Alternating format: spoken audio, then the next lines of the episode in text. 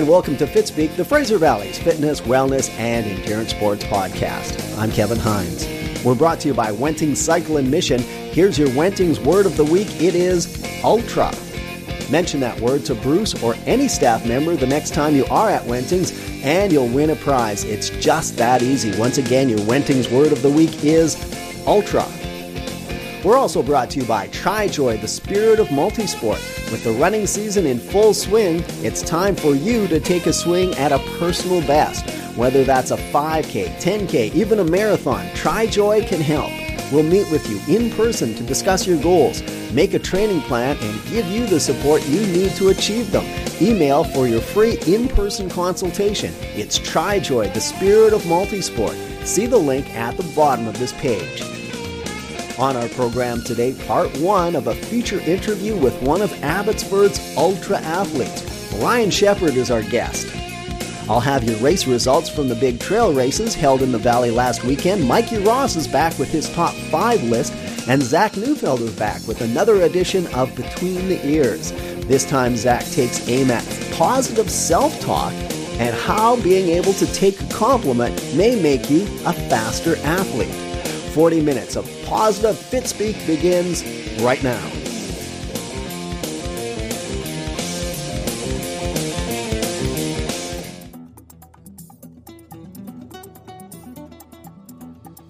And welcome again to the roundtable. This segment of the Fitspeek podcast, kind of dedicated to uh, shooting the poo. Uh, a big weekend down here in the Fraser Valley. We had a bunch of running events, of which I had no part of. But uh, Zach Neufeld was part of a running race in Abbotsford known as the Valley Vertikiller. Tell us about your exploits over the weekend, Zach. I uh, had the pleasure of doing a my first relay ever. Uh, I did it with a friend of mine, and we got first place in the the relay portion. It was a 16k relay uh, on Sumas Mountain. So and Josh Bergen was the guy who uh, shared first place honors with you. yes, he gave me a, a healthy two minute lead.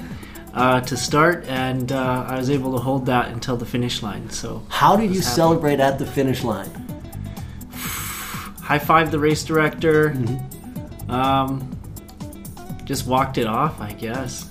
And also part of the Valley Vertikiller. Our special guest coming up in the later part of the podcast is ultra runner extraordinaire from the Fraser Valley, Ryan Shepard. Now, Ryan, you weren't racing at the Valley Vertikiller, but you were uh, a crucial part of the day. Tell us about what you did on the mountain. Yeah, well, I started off uh, shaking a cowbell and cheering really loud for uh, great runners like Zach, and then uh, partnered up with uh, Marina Stryker, a good friend of mine, to uh, sweep the course. And So, what does it mean to the sweep the course for us lay folks who aren't too versed? Uh, so yeah, we were volunteers. Actually, the Abbotsford Trail Running Club that puts on the race is very close to my heart. One of the founding members. But uh, so anyway, I volunteered my time, and uh, yeah, we basically just follow around the last runner, make sure there's nobody laying dead on the trail, and uh, take down the ribbons and clean up the mountain as we go. You know, so uh, yeah, I got to run the whole 25k route at a pretty nice casual taper run pace, which is mm-hmm. good with what I got coming up, and yeah.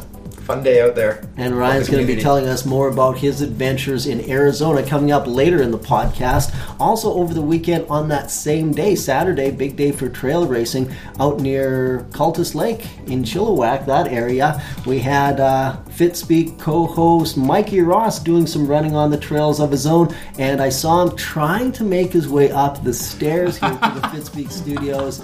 Um, I think my sloth moves faster than you, man. Tell us about what you did. Yeah, I did the around the lake, give or take 30, because it's not quite 30.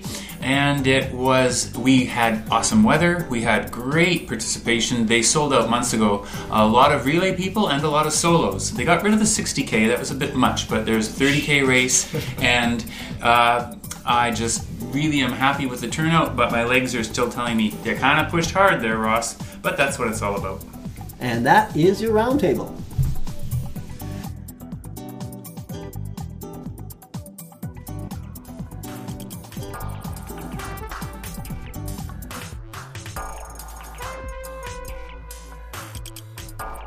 Hi, I'm Mike Ross, and this week on Fitspeek, I offer five tips for finding sources of inspiration. These sources may be embedded in your long term memory, or they may come as a complete surprise to you, shifting your entire universe, or snapping you into a new frame of mind, or a new way of seeing, perhaps at a crucial moment. Maybe it's a poster, a quote, or a song lyric. It could be a shout out in a race from a friend, or even better, a total stranger. My sources of inspiration change frequently, and here's why. If you look and listen, inspiration is right there in front of you all the time. Here are my current top five. They actually all came into play in the very last race I was in, so I can honestly say they're field tested. Number one, moments. This is a long run moment which was simply striking and a first in my life. While running on Matsqui Trail a few early Sunday mornings ago, my usually very quiet running buddy exclaimed, Did that just happen? The low lying thick morning mist that we had been slicing through in our run simply dissolved in seconds as the wonderful sun came up over the mountain. I don't believe I've ever seen anything like it. It was pure magic and wonderful fuel for many long runs to come. Number two, music. Buffy Sainte-Marie and Tanya Tagaq's Polaris prize winning song, You've Got to Run. Its relentless drum beat is perfectly matched to the leg turnover you need for a tempo run. My favorite line is the title, because for me, I've honestly got to run. Search it out on YouTube, see if it works for you. Number three, mantras.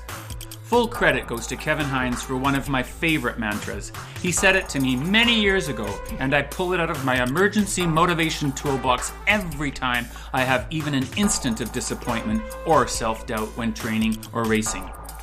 It's simple, but it's powerful for me. Be grateful, not greedy. I say it out loud to myself and the universe when I need it most, and it works like a charm. Number four, memories. The more specific the memory, the better it works for me to pacify my squirrely race brain. My favorite is an intersection moment when, in a race, you are passing or being passed. I particularly love it when my race number is shouted out, and I am relentless in doing that to others. Number 5 Memes. Even without the visuals that often accompany them on social media, just the right little saying can stick with you and pop into your race brain when needed most. Fellow Fraser Valley athlete Jerry Sinclair hits the nail on my head with his 100% positive memes. My latest favorite was actually just posted this week. You have nothing to prove to anyone. That frees you to just be. Thanks for listening, and I wonder if maybe just one or even two of my top fives made your list as well.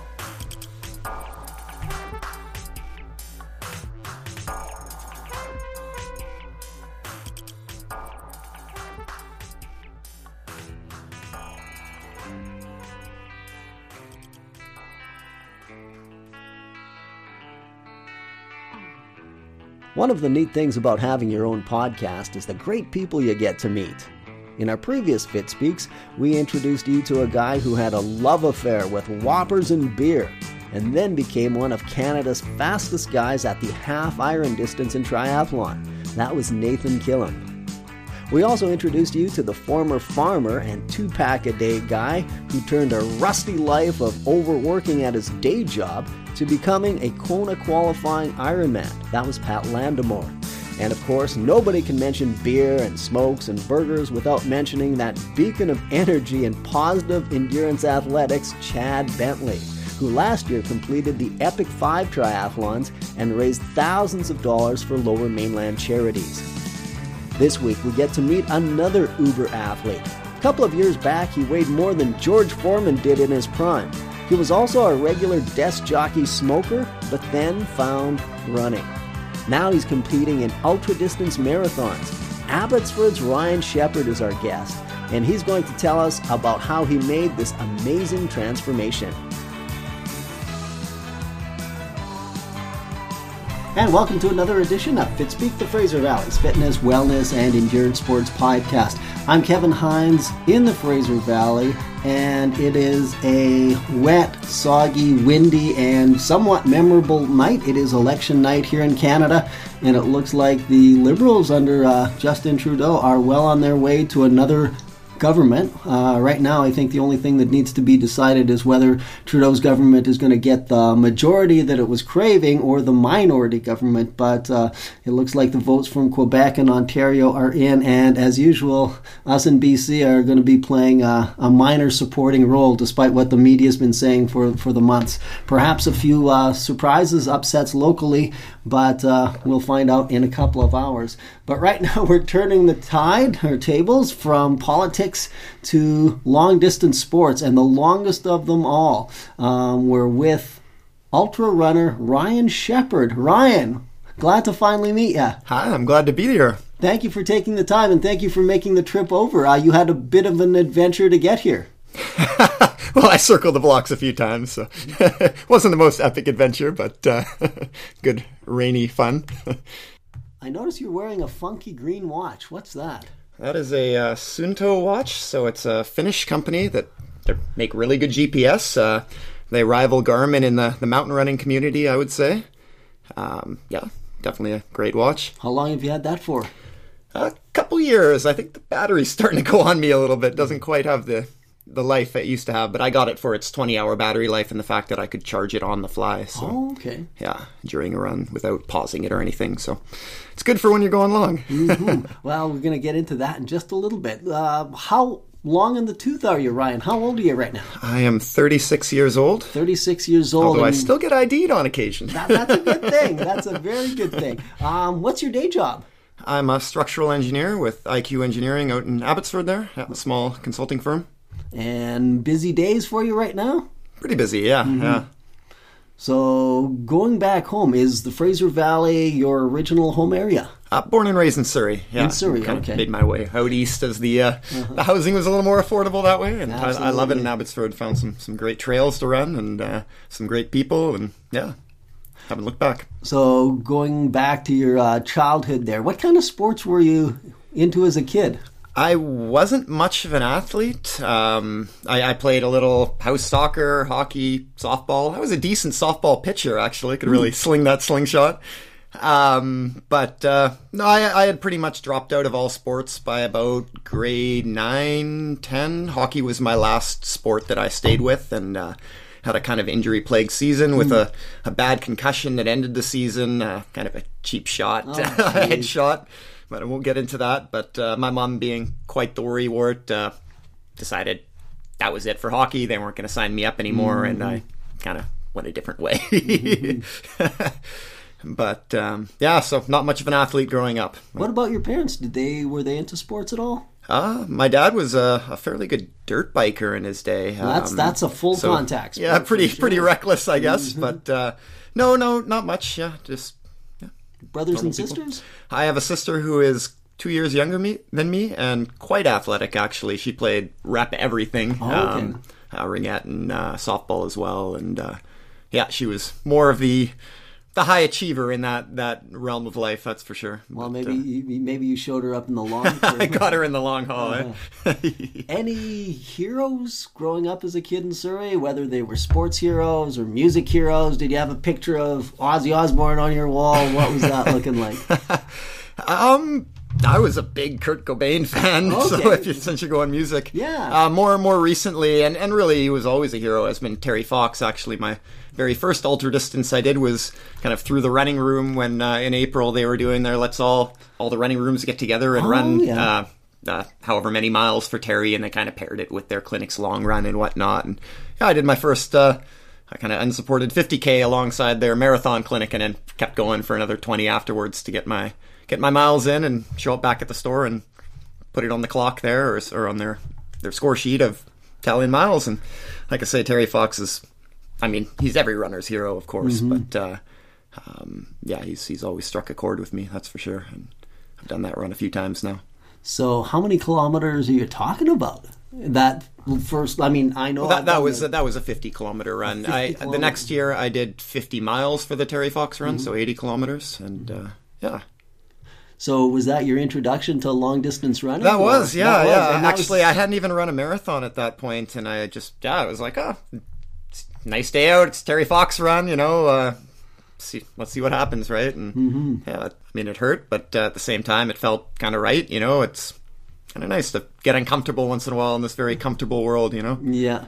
And you said it was an unsupported run, so you must have. Uh, oh, sorry. I, I should say that the, the 20, k after the marathon clinic was unsupported. Uh, Mm-hmm. A very nice uh, running room coach or clinic leader was following us around in, in his hatchback, and he had some bacon and all sorts of goodies in, the, in the? Mm-hmm. back there. So yeah, so the whole thing wasn't unsupported. I, I should rephrase that. Hmm. But uh, So what you uh, kept you going? So you did this Terry Fox run, fifty miles. Um, had you done any previous like ten Ks before that? Or yeah, yeah. So history. going going backwards. Um, when my daughter was born, who's now nine, I started kind of realizing that I was very much overweight, and uh, I was 230 pounds at that point, which might not be a lot if it was if I was solid muscle, but there was zero muscle on me, and I have a very thin frame. Um, so you can imagine what 230 pounds would look How- like on me. I was how- very pear shaped. I'm I'm six feet, Six but feet, uh, but six feet. but right now I'm 148 pounds, right? So, Okay. uh, which maybe is a little too light, but uh, but anyways, as you can see, like you know, I'm, I've got a thin frame. Hmm. But anyways, uh, I was you know getting very sedentary and uh, Any you know had bad the habits? desk job, and I was a smoker at that point, and uh, you know still like the beverages, so I can't say I really stopped that, but I have stopped smoking. Um, but I realized, you know, I, I'm a father now. I've, I've got a daughter. Um, you know, I, I've got to turn things around. I don't like the way things are trending. I've been just piling on the weight since I had kind of settled down into structural engineering desk job. Yeah. Um, and uh, yeah, decided to turn things around. So my very first 10K was a little bit after that in 2013, so six years ago, and it was the Run for Water one. in, Oh, of uh, course, in the Abbotsford big, there. the big new local running race in Exactly. Abbotsford. For so many years, it used to be uh, the police run, right? Uh, but yeah. the Run for Water has just exploded, and that's uh, what's gotten a lot of people into their first 5K, 10K, Absolutely. even longer distances. Yeah, and for me, my uh, my boss Rob Quiring, actually, he's one of the head organizers of Run for Water. So there's a bit of like get some brownie points there. You know, fairly new in the office at that point still, Okay. and uh, yeah, so uh, maybe a couple different motivations for it, but it certainly was like I say, I was starting to lose some pounds, and I wanted to yeah go and join this great event, and uh, like I say, the rest is kind of history. It, it started off a little slow. I, I you know would kind of train just for Run for Water. I did it a few years in a row, and So what was the kinda- early training like? How because obviously you're doing incredible stuff right now. I was Yeah. just reading you just went for a fun run for like 40 or 42 kilometers along Matsqui Trail, but that's that's the new Ryan. Tell us about Ryan version 1.0, the early days just getting those, you know, kilometers in for yeah. run for water. Yeah, it, I mean, it was just to try to survive a 10k, Mm-hmm. right? You know, I would work up to maybe six or seven k in my in my training, and uh, running was not the passion it is now. At that point, it was to get to get fit, to get healthy. Um, and and I was having I was having a bit of fun too, but it, you know, it, you know, the fun was more after the run was over, type Mm-hmm. of thing, and the the feelings of satisfaction and all that. But uh, it was it was hard, yeah. It, uh, I mean, when I start, started running, I could barely run a mile, right? And it was a it was a slog, but uh, you know, I'd finish a 5k and it would fin- it would feel absolutely epic. I'd come home and lay in the bath and oh, woe is me, I just killed myself, you know. And it, it's fun to look back at that because with what I'm doing now, but. Yeah. Uh, it uh, yeah it's it's funny how it it can change and and really it was moving to Abbotsford that changed it for me um, meeting some locals that like the local trails realizing that Ledgeview and Sumas were basically in my backyard and Yeah. uh, because yeah, I was a road runner for yeah a number of years until start of 2016, kind of, mm-hmm. and uh, that's when it really took off for me from kind of weekend warrior, just training for Run for Water and to maintain a reasonable level of of health, and uh, it became something different. It's not about losing weight anymore, that's for sure. No, it's not. it's maybe about keeping. Some Yeah, I, I struggle on. to keep the weight on actually. It's it's an incredible transformation. Maybe after the podcast, you can give us some before and after pictures for our, our listeners just to see what a dramatic change it might have been. So um, obviously, uh, the the drive, the motivation was there. You just needed the the opportunity, whether it was a social opportunity or a, a geographical opportunity to to strut your stuff. Um, along this journey, would be interesting. How was your wife's support along the way? Uh, she's very good in general. There have been times where I've been peaking for races, and you know, I it's my training is a little much. I try to balance it as best I can. I do most of my running when everybody's asleep. Oh, okay. Um, Either my- in the early, early morning or. I'm, I'm more of a night owl. Most Night of my owl, runs okay. happen after 10 p.m. Oh, really? Yeah. As far as the weekday uh, work goes, you know, going out and slamming some work on the roads. Uh, You know, I'll go for the morning adventures on the weekend and whatnot. But uh, yeah, like I say, it's been about finding balance, and uh, I wasn't maybe great at that when I first started getting really passionate about it. And so, yeah, of course, there's going to be conversations about that and whatnot. And uh, but in general, she's she's really supportive, and uh, yeah, she's my uh, biggest fan, and uh, my crew and whatnot for for my big races. Unfortunately, she's not coming down to my next one for kind of logistical and financial reasons. Financial, but- yeah, it takes, takes some money to and we've got it. kids, and it's not Yeah. really a kids related race as we'll Yeah. get into. Uh, you say kids or just one child right now? we have two, yes, Two. yeah. And they are. Uh, a boy and a girl, uh, Sierra and Logan, uh, nine Logan. and seven years old. Nine and seven, okay. Sierra ha- being the oldest. have they uh, gotten the running bug? They have actually. finish line? Yeah, they've done the run for water themselves. Sierra's done it four times now, Oh, and Logan's goodness. done it twice. So they both started when they were 5 Mm-hmm. Yeah, um, both doing the 5K. Although Logan wants to do the 10K next year. Isn't that Yeah, amazing? he says he wishes there was a 15K because he feels like the 21's a little much. Oh. Well, he's, but you know, he's ambitious. He's only seven years old. seven and, uh, years old. and actually, I uh, through the uh, Abbotsford Trail Running Club during the summer. Do, don't do it as quite as much in the, the dark hours now, but uh, 7 p.m. on Wednesdays, we were typically going for a kids run with Mm-hmm. uh, a lot of similar age kids, and you know their parents run with the crew and whatnot. Mm-hmm. So we'd get you know sometimes a dozen kids out, and they were really feeding off of each other. And we ran up to I think. Our longest run was eight or nine kilometers on trails with the kids, like Wow. two-hour run, and they were loving it. You know, they just Wow. keep stuffing sugar in their mouth, and just like us, it keeps us, it keeps them going. Isn't that, and that's so But, uh, gratifying to hear because I mean, uh, you know, what the media tells us and what we kind of see on the surface is those darn kids nowadays, they're, tic- you know, addicted to their cell phones and Nintendos. Well, that's, of course, old style, but um, it, it's gratifying to hear, you know, the kids are out there doing the fun stuff, getting dirty in the wilderness. Yeah, and, absolutely. You know, uh, you know, our future's in good hands if they're Yeah. doing that right now. Not gonna lie, he plays some video games too. Yeah. But, uh, but his uh, his dreams to summit Mount Frosty and Manning right now, so we're working up to that. Maybe next year. Uh, He did Elk this year, which was a, a big step forward because that's a decent summit. But uh, yeah, no, it's it's really cool to see them getting excited about it. So yeah.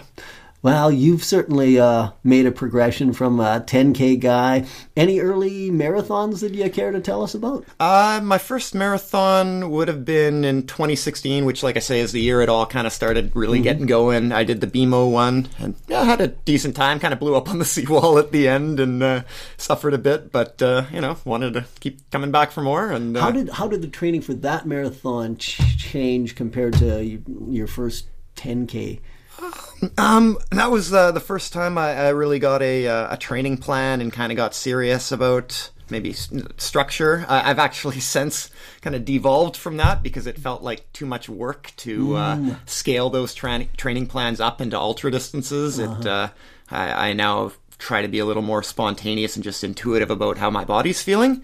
So I feel like some template doesn't know my body as well as I do. Um, but yeah, that that was the first time I really buckled down, got serious, tried to follow a, a plan um, to the T. Um, training went very well. Yeah, I yeah I hit hit my goals pretty much, although. Not What- what- quite. I was two minutes shy of Boston qualifying, and Oh. because I ran a 307, and uh, like I say, blew up on the seawall. I was on pace for it and everything to to smash it, but uh, yeah, lesson learned, right? And you got to blow up a few times to to find out how to pace yourself, I guess. But a 307 in your very first marathon, that's. Uh, yeah, yeah, That's- I, I was pretty happy pretty with it. good, Yeah. So getting into the world of ultras, um, you must have had some crazy experiences either in uh, the racing of them or the training of them. I know there's some crazy stories, including getting an illness after winning your first 100 mile race. What was that about? Yeah, yeah. So um, uh, that was 13 months ago at Mountain Lakes 100 down in Oregon, which is on a beautiful section of the Pacific Crest Trail as it goes through some alpine lakes there. So, what would it be close to as far as a town goes? Or Uh, is it was east of Portland. Um, yeah, I can't. Uh, it was kind of near. Uh, do you know Detroit Lake area? A lot of people go on the way to Bend? Yeah. Yeah, yeah. Um, so, anyways, a beautiful section of trail. Um, uh, very, very runnable. It was 4,100 meters of climbing. So it sounds like a lot, but uh, sounds like spread out over 100 miles is not bad. Like you're only like 10% is kind of your max grades. Um, and so nothing that you really need to power hike unless you're hurting real bad, I guess, which happened later. Um, but um, yeah, I, I went out at the front of the pack uh, as naive first timers that are a bit stupid sometimes do. And, uh, you know, I remember kind of looking at the other guys beside me and thinking, they're not really breathing as much as I am right now. I wonder if this is wrong. but, uh, you know, I just kind of kept going because it was still feeling pretty good. I, I ended up having uh, a pretty bad bout of cramping starting around 25 kilometers in. So I dropped So off that's early. very ultra. early, Yeah. and I, I was very defeated mentally by it. Uh, it it happened for about 25k. I stopped. I started thinking about dropping. Mm-hmm. Uh, my calves were cramping. My quads were cramping. I think I was too excited at the start. It was a pretty cold, wet morning, but I kept my Arc'teryx jacket on and wasn't really drinking water. And I think I was sweating under it a lot more than I realized because, like I say, it wasn't very hot out. But you know, jackets don't breathe as well as they claim to. and uh, anyways, for whatever reason, I, I started locking up. Um, maybe I just pushed too hard at the start. Who knows? But uh, yeah, so I, I had pretty much thought about dropping. I had a real kind of pity party at the aid station where I saw my family, and they convinced me to keep going. I went to the next aid station at the 50k mark, and um, again, my dad was there.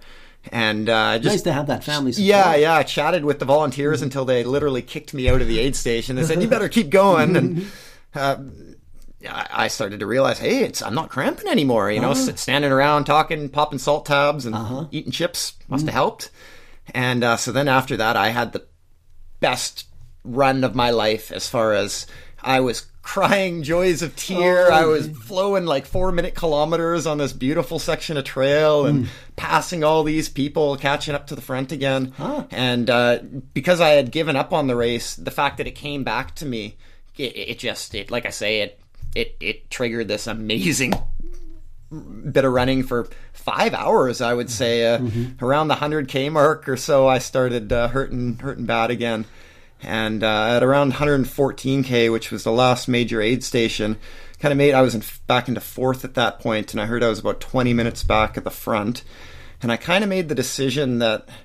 It's you know it's I've been training all year for this. It's it's time to it's time to give her. So this was absolutely your A race. Absolutely, it was the only race I did last year. Okay, wow. Yeah, yeah. Putting I, your I eggs put in a everything into it, and I trained hard for it. And um, so I, I fairly recklessly stopped really eating. I ran through all but one of the aid stations, I think. Um, and so for the last fifty-five or no. 50 kilometers, 45 kilometers, I guess it would have been. Mm-hmm. Um, yeah, I just, it was just head down and, and, and go for the lead. And I, I passed one guy pretty early, was into third. The next guy maybe at like 130k. But at this- 130k of running. I'm Yeah, just trying yeah. to wrap my head around this. And and it was funny. The guy that I passed it originally had been the one pushing the pace, but he came in third. He ended up having a low point, yeah, around then. And then if you look at the flybys and his splits, he finished the race faster than anybody. But that 15 to 20k where he was hurting, Yeah. uh, when I passed him, he was walking. His pacer was put helping him put his coat on because he was getting real cold. Um, his body was shutting down, but somehow he got it back, which is one thing I love about ultras. And if that race had been a little bit longer, he probably would have caught us because Wow. he came within I think five minutes, and second place ended up being two minutes behind me. But So anyways, race, wow. When I around yeah that point about four hours from the end of the race there, so I would have been thirteen hours into it. I started getting foggy in my left eye, And you know, I wear contacts, so I was like, oh, I got dust on my contact. I kind of moved it out of my eye. No, still, still can't really see. And it, okay, and it got worse and worse and worse until I had lost vision in my left eye. Oh wow! And, And, running uh, on trails and so yeah, by- yeah, in the dark. in, in the Yeah. dark. I was going to ask. Yeah. So I was getting a little scared. I, I didn't know what was going on. I thought maybe I have a detached retina. Maybe it has something to do with really dry eyes. I didn't really think it could be anything other than that. Like I just thought it was isolated to my eye. Um, you know, like maybe I haven't been blinking in the last 13 hours because I've been concentrating so hard. Who knows? Um, yeah, the things you can tell yourself, and you yeah, know, yeah. that, that far into a and, and I was hurting so bad at that point. Like there had been a actually a cougar death, the first one in Oregon, uh, about a week before, 15 miles off the course. And at that point, I was thinking, I hope that cougar comes back and just ends this Yeah, right now, right? Like, so so you go to some interesting headspaces in, in an ultra, and you got to kind of step back from it, be a little, uh, yeah, like I say. Um, kind of step away from your thoughts and be like, hey, these aren't really reasonable thoughts right here, you know, and kind of watch yourself as you go through this, your lows and, and your highs and whatnot, and be a little objective about it maybe. But uh, but anyways, um, the, the eyesight started going. My bladder was going wonky. I was kind of trickle peeing like every five minutes, and then basically just started just trickling out all the time. I had no more control of it. Oh, okay. Like I wasn't peeing much, but it It yeah, was- it was really like my body was just in really stressed. Um, but uh, yeah, I, I passed the second place guy with about 15k to go, and I rolled into the final aid station, which was 5k from the end. And my parents were so surprised to see me because they thought I was still back in like fourth because there was a huge section that weren't crew accessible. Oh, so I hadn't seen them for like five hours of the night there and uh, yeah, they they I just I just came in and I said I hurt so bad, and my mom was like, "Get back out there, you're in first, you know, like she was so excited, and I kind of give her the gears now because as it turned out, I was doing a lot of damage to myself. but, uh, but anyways, um, I, I got to the finish line. At one point, I ran through a patch of fog, and I thought, "Oh, oh God, I'm losing sight in my right eye now." Oh, yeah. um, and uh, but it thankfully was just a patch of fog. It wasn't the, the onset of the other eye going. And uh, I collapsed at the finish line and couldn't even really raise my head to look at the race organizers. They told me I won and gave me my buckle, and a couple people hauled me to the medical tent where I, I spent a, a bit of time there, just shaking and whatnot. They didn't put an IV in me or anything. I don't think they really knew what was going on. They just fed fed me soup and covered me with a bunch of blankets and and you were okay with the digesting the soup. It didn't do nasty yeah, things. yeah. No, I was I was very cold at that point, and uh, it it yeah I sipped it pretty slowly, but it, it was okay.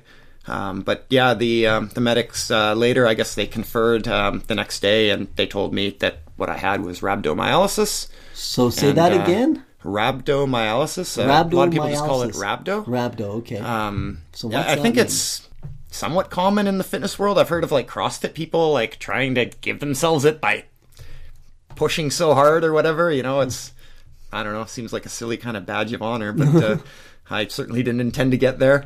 Um, but apparently, it can be it's can be triggered by a lot of different things like drug overdosing or like car crashes or but basically it's your kidneys are getting poisoned your kidneys are shutting down because of extreme muscle fiber death uh, releasing toxins into the blood and your kidney tries to deal with it and apparently you know too much of it and it starts failing. So it had nothing to do with dehydration or anything like that i don't believe but uh, and i'm no doctor i just you know done done some googling since yeah. but um, but anyways, uh, uh, my thankfully my eyesight came back about well, it came back gradually the next day. I'd say I had full sight by about the afternoon of the next day. A hell of a relief. It, it certainly was, Yeah. yeah. I mean, when I woke up the next day and it was already partially back, I was oh, thank thank God, right? Yeah. But uh,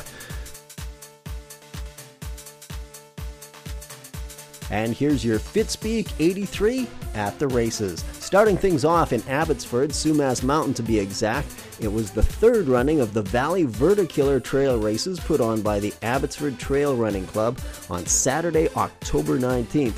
We'll go first with the top three winners on the female side for the 16 kilometer event. Taking bronze was Jessica Temple in 2 hours and 16 minutes. Second went to Danielle O'Neill in 205. And the female champion for the 16K was Brooke Spence, well under 2 hours. She went 157. For the men's 16K at the Verta Killer, third was Noah Wise in a time of 205. Silver was Justin Todd in 157, and crushing the rest of the field for gold in the 16K was overall race winner Mike McMillan in 1 hour and 40 minutes. With the 25K division, the men's side bronze was captured by Jeremy Waters in 2 hours and 25 minutes. Just 40 seconds faster for second was Warren Myers, and taking first in the male 25 was Marcus Reby, who blasted the course in just under two and a half hours. For the female 25, we had quite a range of times on the podium.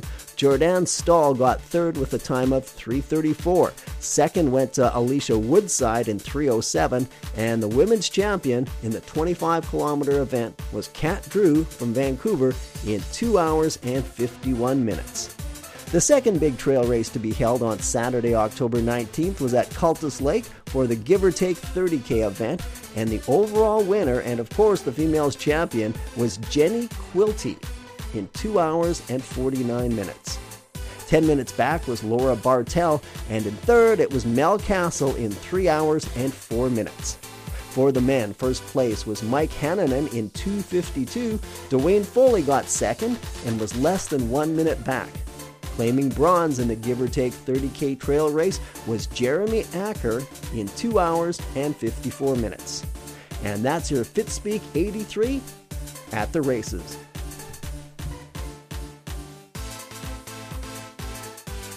You just finished a race, having beaten someone by a couple minutes. At the finish line, a friend says, You really performed well today. You smoked that other person. You reply, I got lucky. I'm not that fast. And that other person probably didn't hydrate well. Your friend compliments the next finisher, who replies, Thank you, I almost had him. You believe what you hear yourself say. I'm Zach Neufeld, and this is Between the Ears. Today's topic is You Believe What You Hear. This mental technique is featured in Don Fink's book, Be Iron Fit. He says, We're raised to be too modest, uncomfortable with compliments, and we're conditioned to dismiss them. From childhood to adulthood, for decades, we condition ourselves by becoming used to saying, Oh, I'm not so fast. My competitors must have had a bad day. I was just lucky. The issue with this politeness amongst other people is that we begin to believe it ourselves. Hearing yourself say it over and over changes your beliefs about yourself. You talk yourself into it, and then you condition yourself to believe you aren't capable of great things. We cut ourselves short. How do we learn to control our thoughts? Learn to say thank you. Sure, things don't work out sometimes, but for many of us, most of the time, we are successful and most of the time, great things happen. Lance Armstrong reflected after surviving cancer I now have two kinds of days good days and great days. This is the attitude we want to have. Things don't go our way at times, but we can focus on what great things are around the corner. Try this exercise to train yourself to put you believe what you hear into practice. It's called the positive affirmation game. Make it an ongoing challenge between you and your spouse or a friend you spend a lot of time with. Whenever you find the other person saying something negative about himself or herself, the punishment is to say something positive about yourself aloud five times. It must be true, and you have to say it like you mean it. For Between the Ears, I'm Zach Neufeld.